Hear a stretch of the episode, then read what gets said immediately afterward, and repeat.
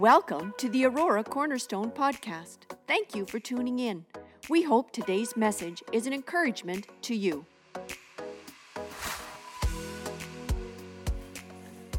Okay, well, welcome again, and we are going to dive right into what we need to be sharing scriptures today. Uh, again, if you're a first time visitor with us, make sure you complete your information card on the back of the seats. There should be one in the seat in front of you. You just take the card, complete it, your name, information, give that at the Welcome Center, you receive a gift, and we welcome you for visiting with us today. So we're going to go to Matthew chapter 22. Matthew chapter 22. Invite you to turn with me in your scripture today to read just uh, about three or four verses here in Matthew chapter 22. We're going to verse 35. Matthew 22, verse 35.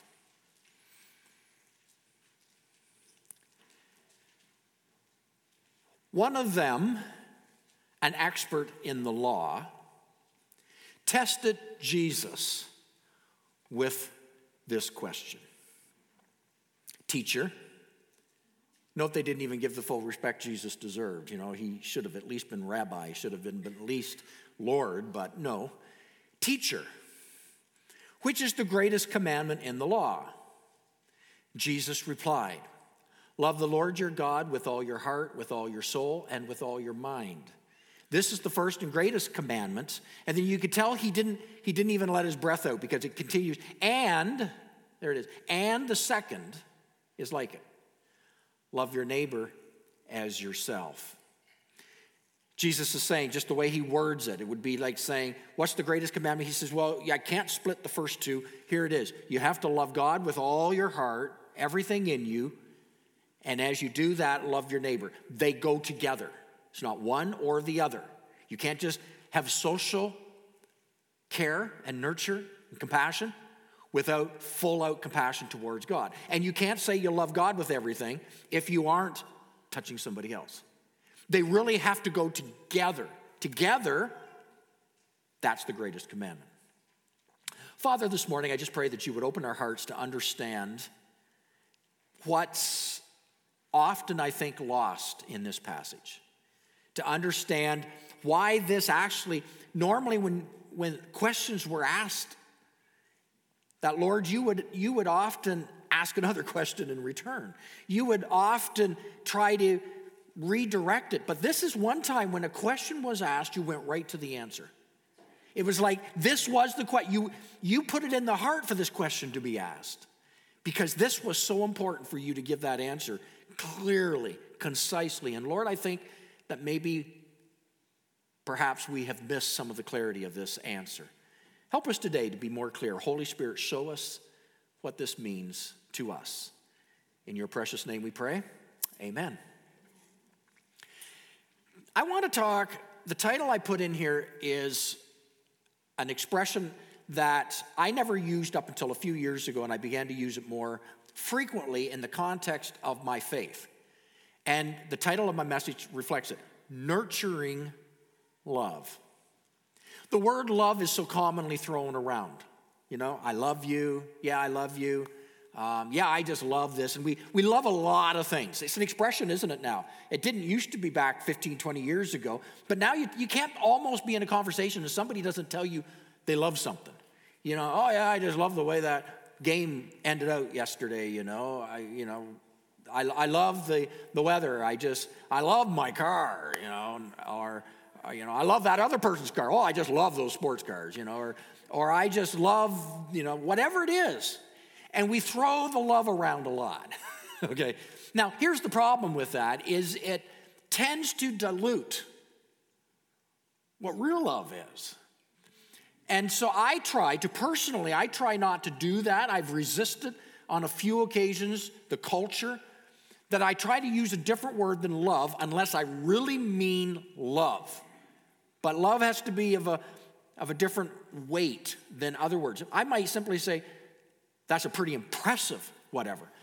I enjoy this. That is delicious. Instead of just dropping the word love into it. Okay, you're tracking with me? So here we have Jesus giving a demonstration of the most important thing, and yet this is being diluted in so many ways, where Jesus says, Love the Lord your God with all your heart, soul, mind, and love others. We are talking of a bit of a theme here in the last couple of weeks, and we're kind of in the middle of this theme. It's a brief theme, but it's the theme Come to My Table. And Lori and I adopted this theme back a number of months ago that we just really felt as, you know, circumstances of our times that we live in, but just observing that there's this low level um, edginess that seems to be among people. And it's been there. This isn't new, but there's an edginess, there's a brittleness maybe in relationships. Some of you, relationships have been very much tested in the last few years. Now, you don't have to nod, but wow, there's been some real test in relationships. Relationships that maybe some of you have been able to coexist you know, in, a, in, in, in levels of pleasantry. In other words, you keep yourself busy here and there and everywhere, that that allows you to have a pretty good relationship because if you're too close, locked in, you get on each other's nerves. Now, husbands and wives do not look at each other. But now all of a sudden during lockdown, you know, we spend a lot more time. All of a sudden, such and such is working out of the home, and it's it's a whole different beast. Sometimes it's that. That's not really maybe what I'm making most reference today. I'm more referring to relationships based on a lot of anxieties that have come out and really been accentuated in the last few months, maybe last few years. I'm going to suggest it's not going away anytime soon. Now, I mean, the anxiety can, and the level of love certainly can increase. But the tensions and anxiety, I'm going to, I'm, I'm, not, I'm not a prophet or the son of a prophet, but I'm going to say this all the indicators is there's going to be continued tensions. There's going to be continued tensions. And they're going to come from different ways. And if you think that this doesn't really bother you, chances are one that will will come. That'll get under your skin, or a few. And so they're not going away. We can't solve the problems that are heart problems through political means. We can't solve it that way. They've never been solved that way. They are solved spiritually. And when we try to push that out, then we raise ourselves up on the spiritual pedestal. And I've never found that our own, our own level of, of goodness is the answer to problems because our goodness falls short constantly. All have sinned and fall short of God's glory. Only His glory can begin to bring reconciliation to problems. So here we are. The issues around love. It's one of the reasons this text right here in Matthew 22 became for Cornerstone uh, our guiding light. And it has been, I, I'm going to assume, from the beginning of the church, the establishment of this local fellowship. Many churches, I'm going to, I don't have to hazard a guess, I just know that this is their cornerstone. It's the scripture that Jesus just talked about. What's, what have we got to keep right in front? We got to keep this in front of us so that we don't get off track. What is it? It's what Jesus just said here. You need to keep your love fresh, hot, the fire's burning with your affections towards God. So if I just pause there for a second, I have a question. How's it going? How's that going? It doesn't happen automatically, and it doesn't work if you just wait for Sunday morning because it's like having one meal a week. It's just like, yeah, you'll be pretty starved if you can only have one. No, you have to regularly nurture that part of your vertical relationship with God, love. And then to others. So we actually developed that right into our vision statement. Our vision statement is this loving God and loving others. It's not that complicated. That was one, God and others. That's what Jesus said. You can't separate, it's all together. It's a package deal, it's a bundle. So here it is love God and others. Then our second part was in relationship with God as believers in faith to God. The second part was now we have to grow together in Christ. So, very strategically, the second part was in Christ. We just don't grow together trying to grow together. We grow together around a common theme. What's the theme? Christ. We didn't say grow together in Jesus. Same, same, but we emphasize his messiahship. We emphasize by saying Christ, his lordship. We grow under submitting to his lordship. So, grow, and note the word together. So, it didn't say I grow individually. I can just do it at home. I, I can self study. I can self self grow. I'll watch you know Christian television, and that's all I really need. I'll read good books, and and you know I that's all I need. I'm going to encourage you that if there's not an ability of give and take together, your growth is stinted. That you are you're probably not where God wants you to be. There's something about growing together. So Last week we shared 2 Peter chapter 1 verse 5. We talked about the virtue of eating together.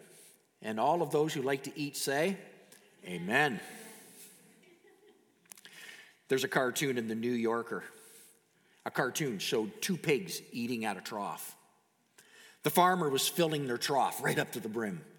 Hogs eating away. One hog turned to the other and asked, Have you ever wondered why he's being so good to us?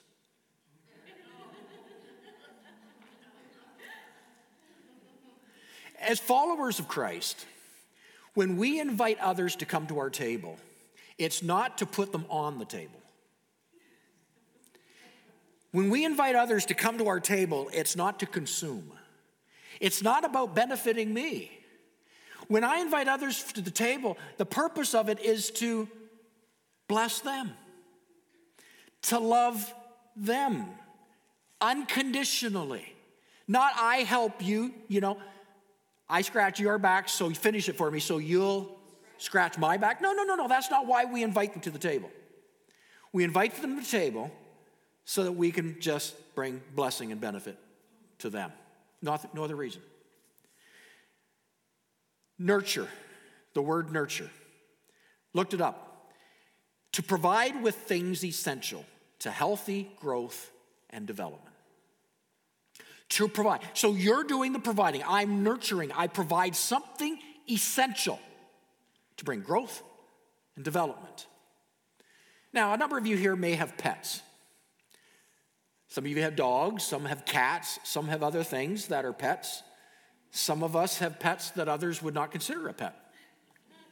You have pets. Now, I'm particularly thinking more of maybe dogs or cats when I'm making this statement, but I'm told that feeding your pet is one of the best ways to create a relationship with your pet.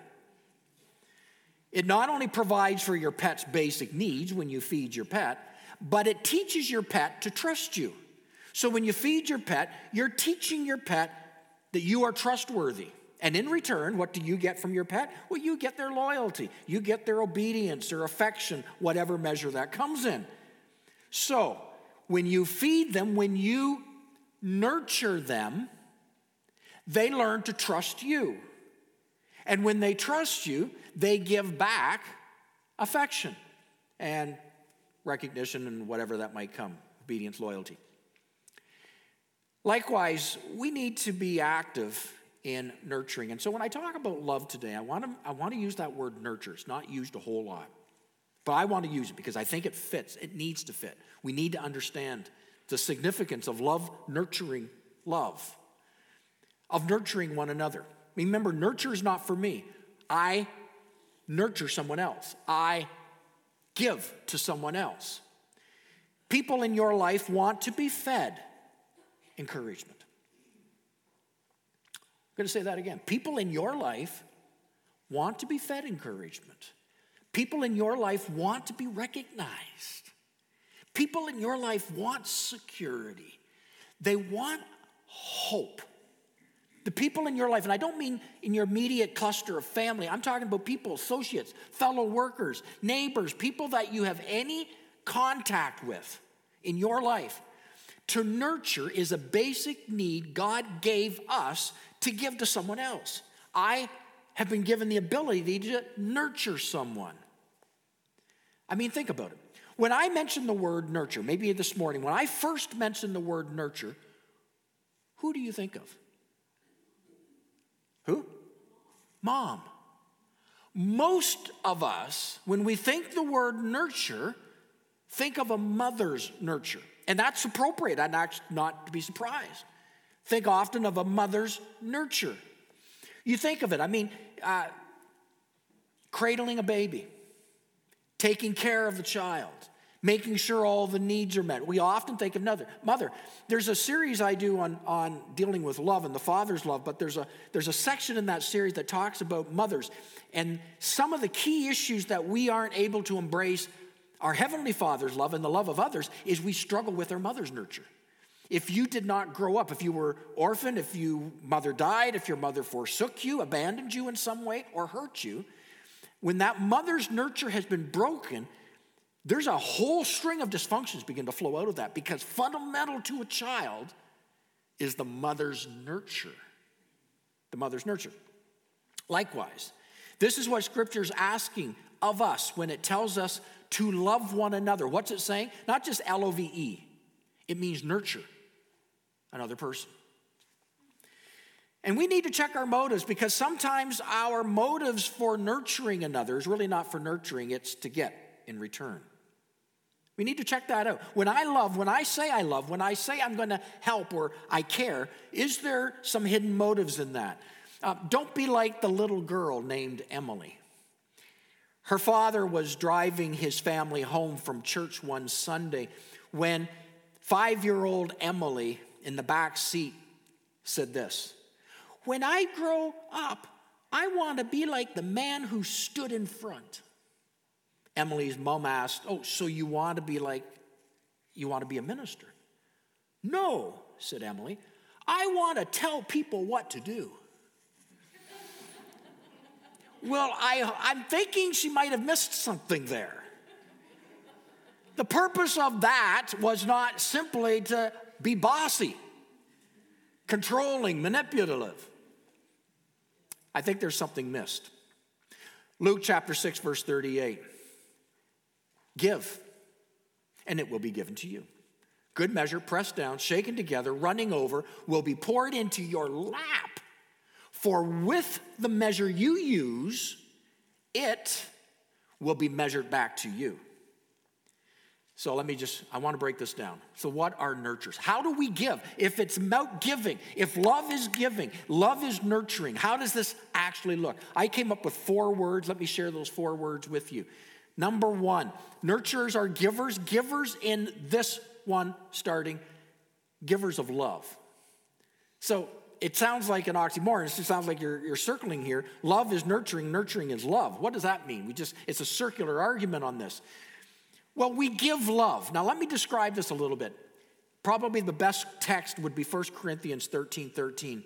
And now these three remain faith, hope, and love. But the greatest of these, everybody? So there's faith, our faith, we live out our faith. Without faith, it's impossible to please God. Hope. We know that it's not simply a vain hope, but the hope, that word sometimes is replaced with assurance. We have assurance in what God has promised. He is faithful and good to supply it. And love. But when asked which is the greatest of these, it wasn't faith, it wasn't hope. If those are not given out of love, then they carry no clout. Before I can do anything else in the lives of another person, I must demonstrate love. Without love, there can be no connection. Without love, there can be no future. Without love, there is no success. I mean, think back, if you would, can you do this this morning? Think back to maybe people, key people in your life who've had a great impact on you. So let's, let's pull out some illustrations. Let's think about a, a, an incredible teacher. I want you to think of it. So get somebody in mind. Can you do that? When you were in grade school, think of an incredible teacher, teacher you really liked. Um, maybe let's think about a boss, a boss you've had or have, a boss you really, really liked. Maybe a family member. So maybe it's a special uncle or aunt or grandparent.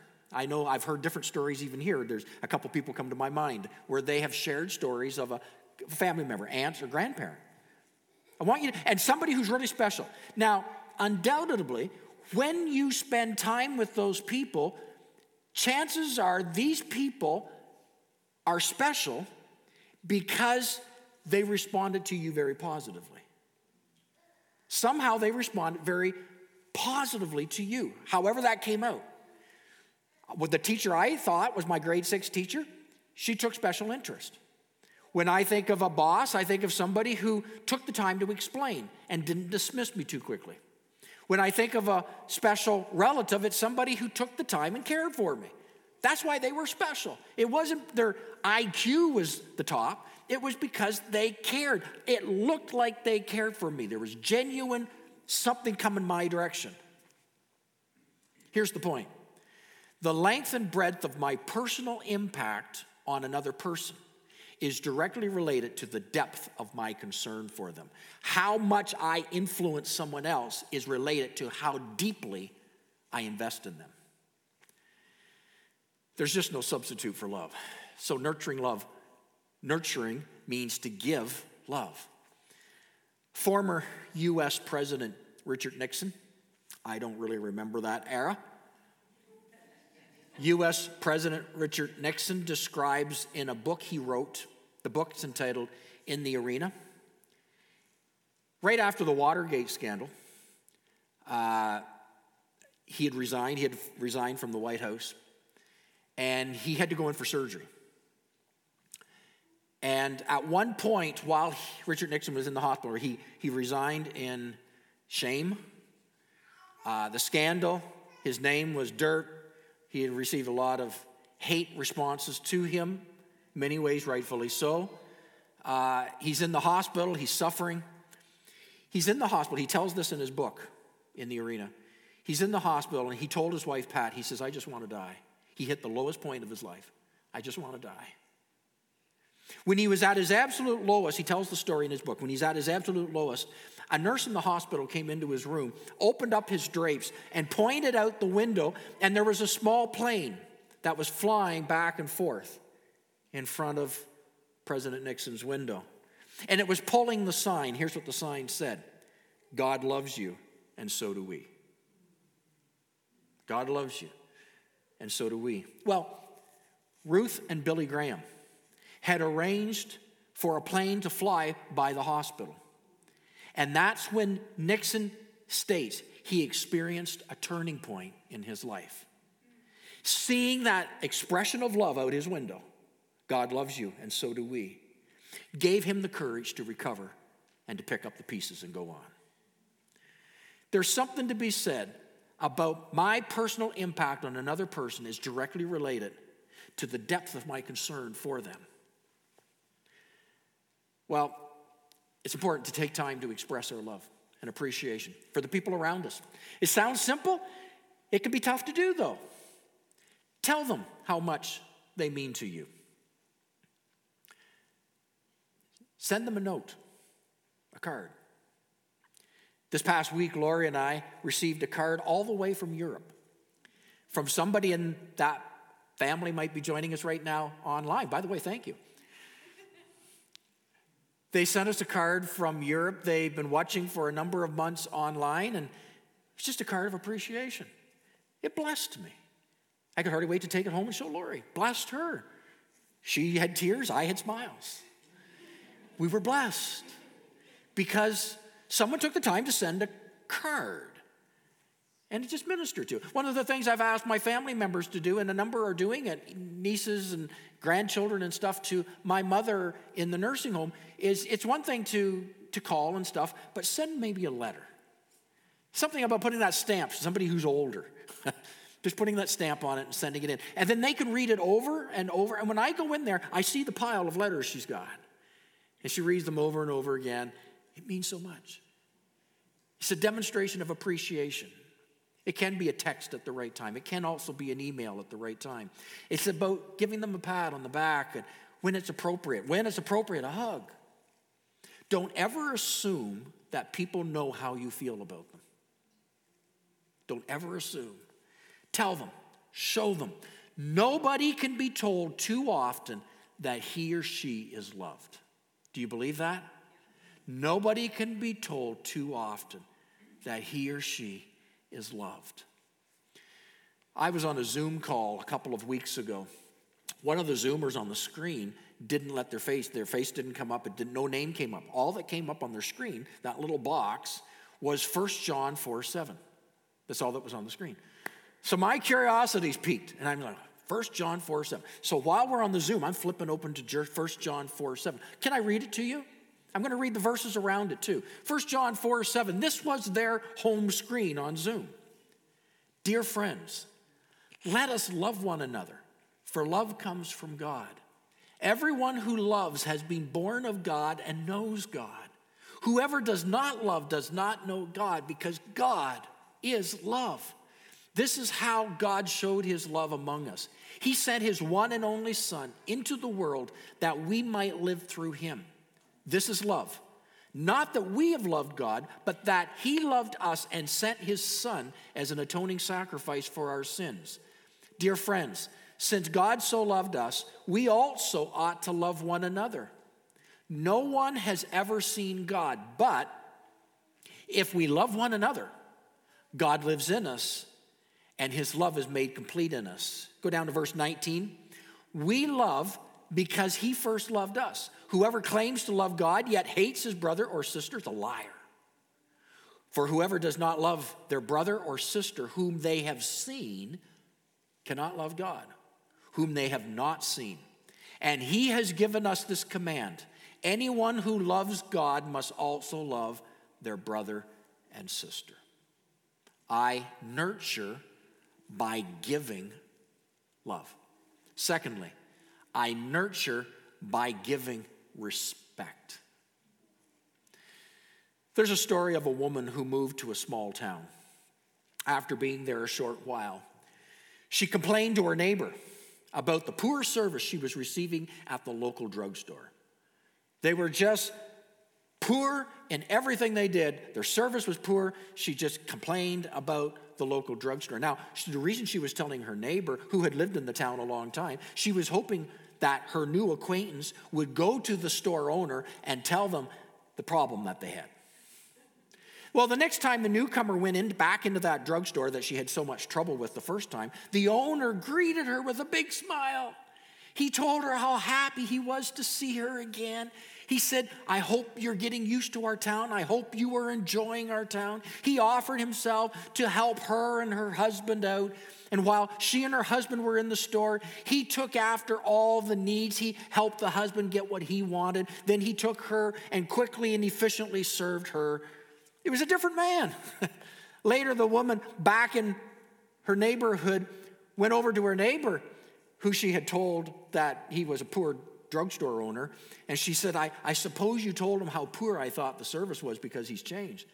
Well, the neighbor says, Not exactly. In fact, I, I hope you don't mind. I did talk to him, but I told him that you were amazed at the way he had built this small town up. I told him that you thought it was one of the best run drugstores you had ever seen. That woman's neighbor understood that people respond to respect. They respond to respect.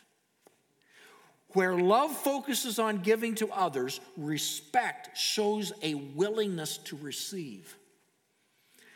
Listening to other people putting their agenda ahead of our own, reflects respect. I respect you. I listen. I listen. Let me suggest an additional aspect of respecting others is it provides a sense of security. People are reluctant to trust you and me when they are worried about whether you're safe. But if they feel you're safe, they'll put their trust in you.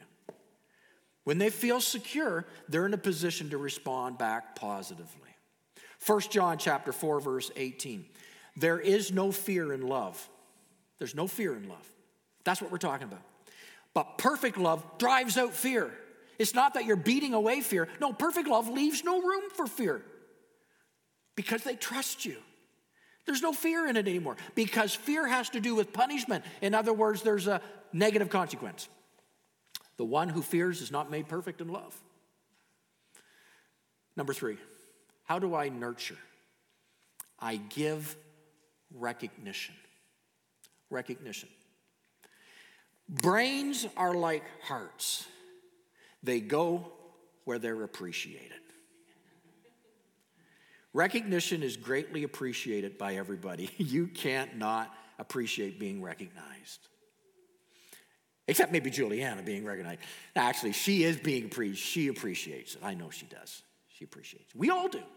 We all do. Helen Mrosla, a teacher, tells this true story. She tells the story of Mark. Uh, as a teacher, she was teaching third grade class one Friday. It's just one of those days the teachers hate. Things just were going bad, from bad to worse. The students were frustrated with themselves, and in being frustrated with themselves, they became edgy and jaded towards one another. They became disrespectful towards other, each other, and the class was just starting to digress into bedlam. So Helen, the teacher, asked her students, her third grade students, to write the names of all the other students in that class on a sheet of paper, leaving space between each name. So they just, you know, looked down the rows and wrote the names of their classmates. Then, after they were done, she told them to think of the nicest thing you could say about each of those people. So there was space, then so you just kind of looked over and you began to write a nice thing you could think about that person. Went to the next one and wrote a nice thing you could think about them. One after the other, they began to write down nice things. It took the remainder of the class to finish, but when the students left, they handed in their paper. Saturday, Helen wrote down the names of each of the students on a separate sheet of paper. Each student had their own sheet. She listed what everyone had said about them. So on Monday, she gave them to the students. Isn't this a great exercise? She gave them to the students, and it wasn't long before big smiles were across their face. A number of them were giggling as they read the comments of nice things others said about them. They didn't know they were so well liked. Several years pass. It was after the war in Vietnam. A student by the name of Mark had been killed in battle. The funeral back in the hometown. The reception followed. This is where Mark's parents were waiting for his old school teacher, Helen. And when Helen, that opportunity came, they went to Helen with a piece of paper that when Mark had been killed in battle, the piece of paper was in Mark's wallet, found on him when he was on the battlefield.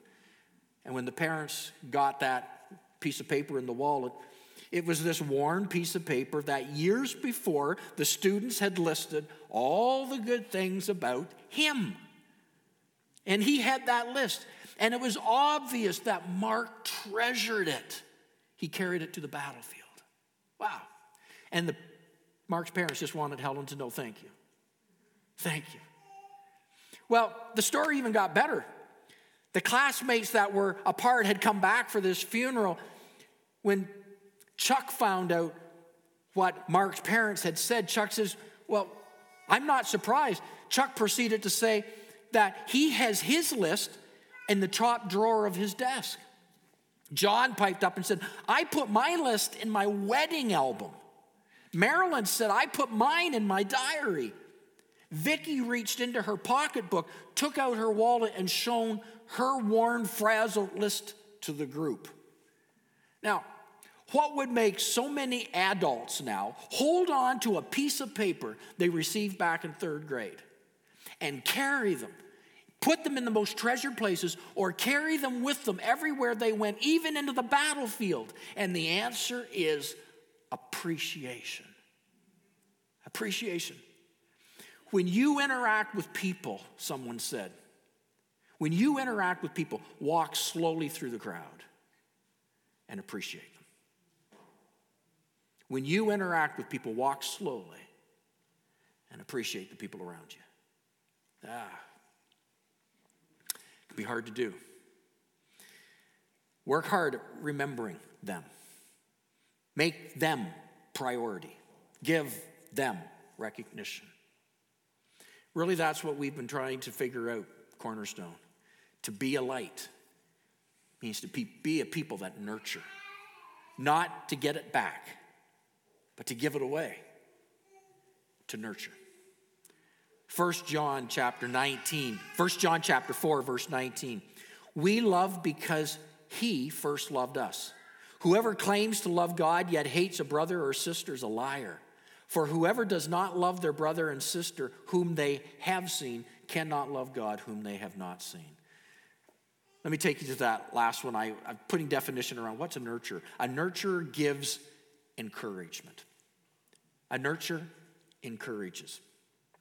There was an experiment, an experiment regarding people's capacity to endure pain. I'm really glad I didn't participate in that. An experiment regarding people's capacity to endure pain. Psychologists measured how long a barefooted person could stand in a bucket of ice water. How many here are glad you weren't a part of that experience? Okay.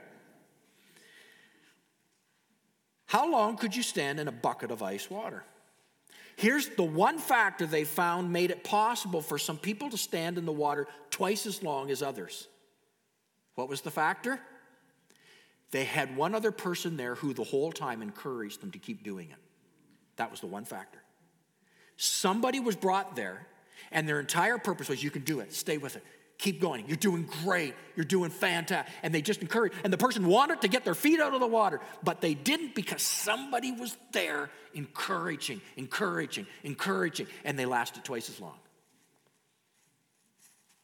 Who would have guessed? Who would have guessed? Encouragement. When a person feels encouragement, they can face the impossible and overcome incredible adversity. There's a lot of people around us and outside these walls who need encouragement. And just to keep pouring it on, to give them the courage to stay with it, they're not alone. And don't leave them alone. So, a nurturer gives love, respect, recognition, encouragement. Do you get anything back as a nurturer in return? Oh, it's sweet. I'm going to suggest you get a number of things back in return. If you give of your love, give respect, give recognition, give encouragement, first of all, what do you get back in return? You'll get some self worth you never had before. I mean, even just try this experiment. I've done this with couples. Just try this experiment. Ask a couple, maybe somebody, whatever the situation, you can be anybody. Ask a person to write down on a piece of paper and split the paper in half. On this half, write the things that you feel you're strong in, and on the other half, the things you feel you're weak in. The things you feel you're strong in, the things you feel you're weak in. Now, normally, the person will come up with maybe a half a dozen of things they feel they're strong in. And typically, it'll be twice as long the things that they feel they're weak in. That's not uncommon. When I nurture someone else, my own self worth increases. I feel good. I feel good. I feel good about myself. And these positive benefits flow into every area of my life just because I'm a nurturer. Acts chapter 20, verse 35, the Apostle Paul says, We must help the weak, remembering the words of the Lord Jesus, who said, It is more blessed to give than to receive. And so Paul was saying, listen, when you give, you will feel good about it. Something just settles right in your heart when you do. When you take, yeah, you might get what you've been trying to get, but something is empty right here. Something's empty. Well, not only you get a sense of self worth because you're a nurturer, you'll also have a sense of belonging as a nurturer. Belonging is one of the most basic of our human needs.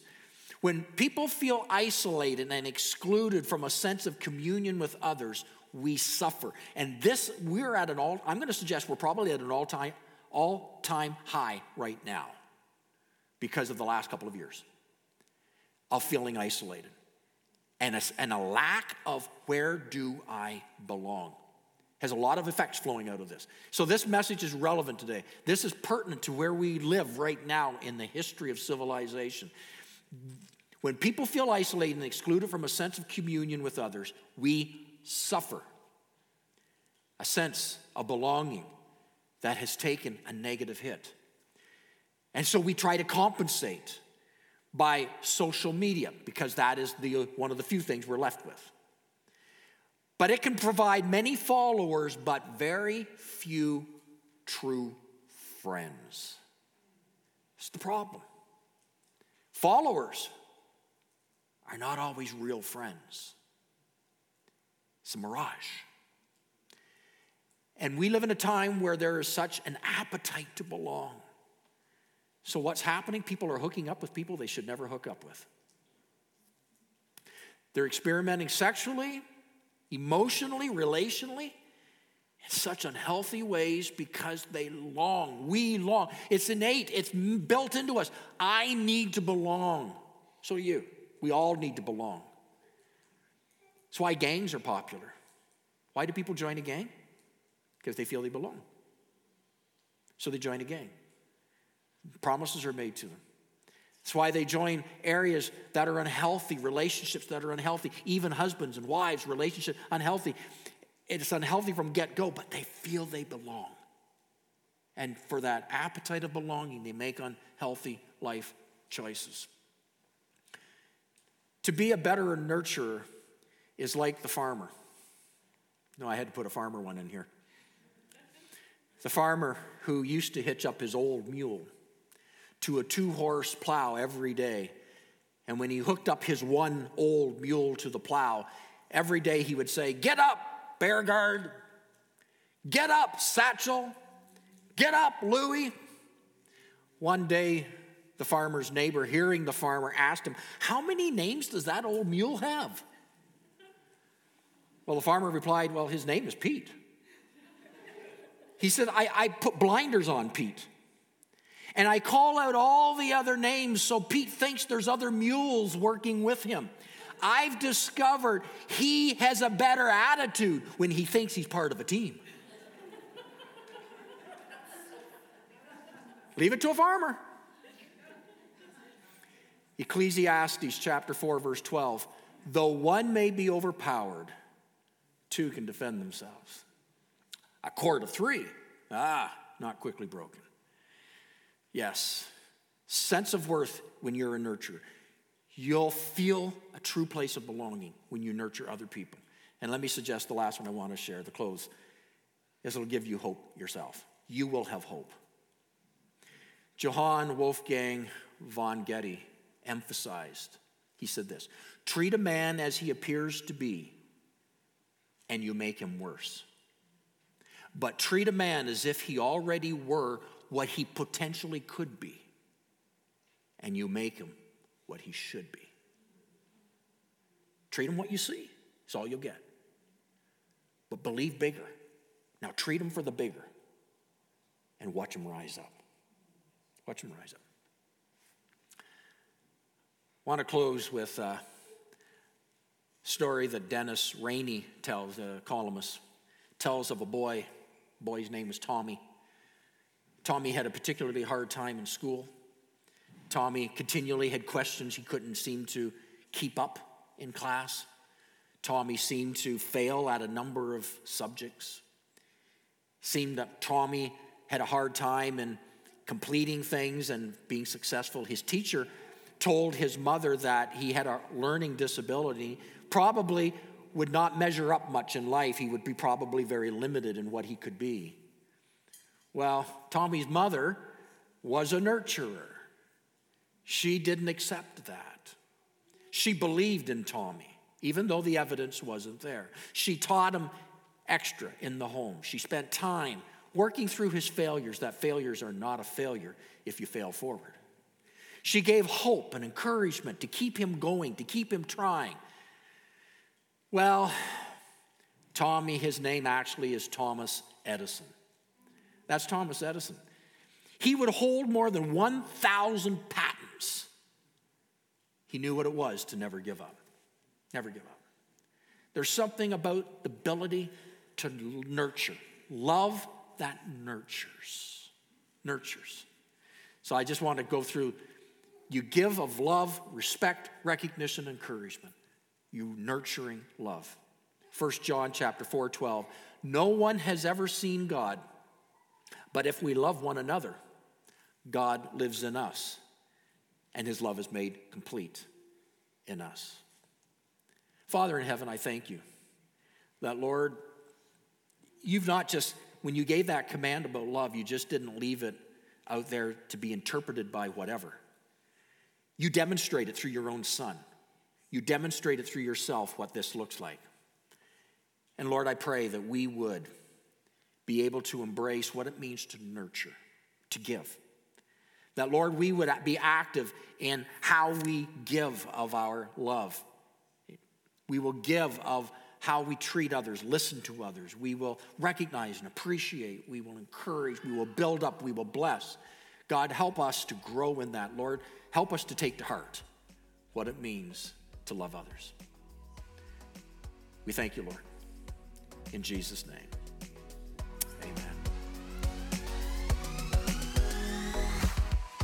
Thanks for listening to the Aurora Cornerstone podcast. Remember to subscribe. For more information about our church and our ministries, visit auroracornerstone.ca.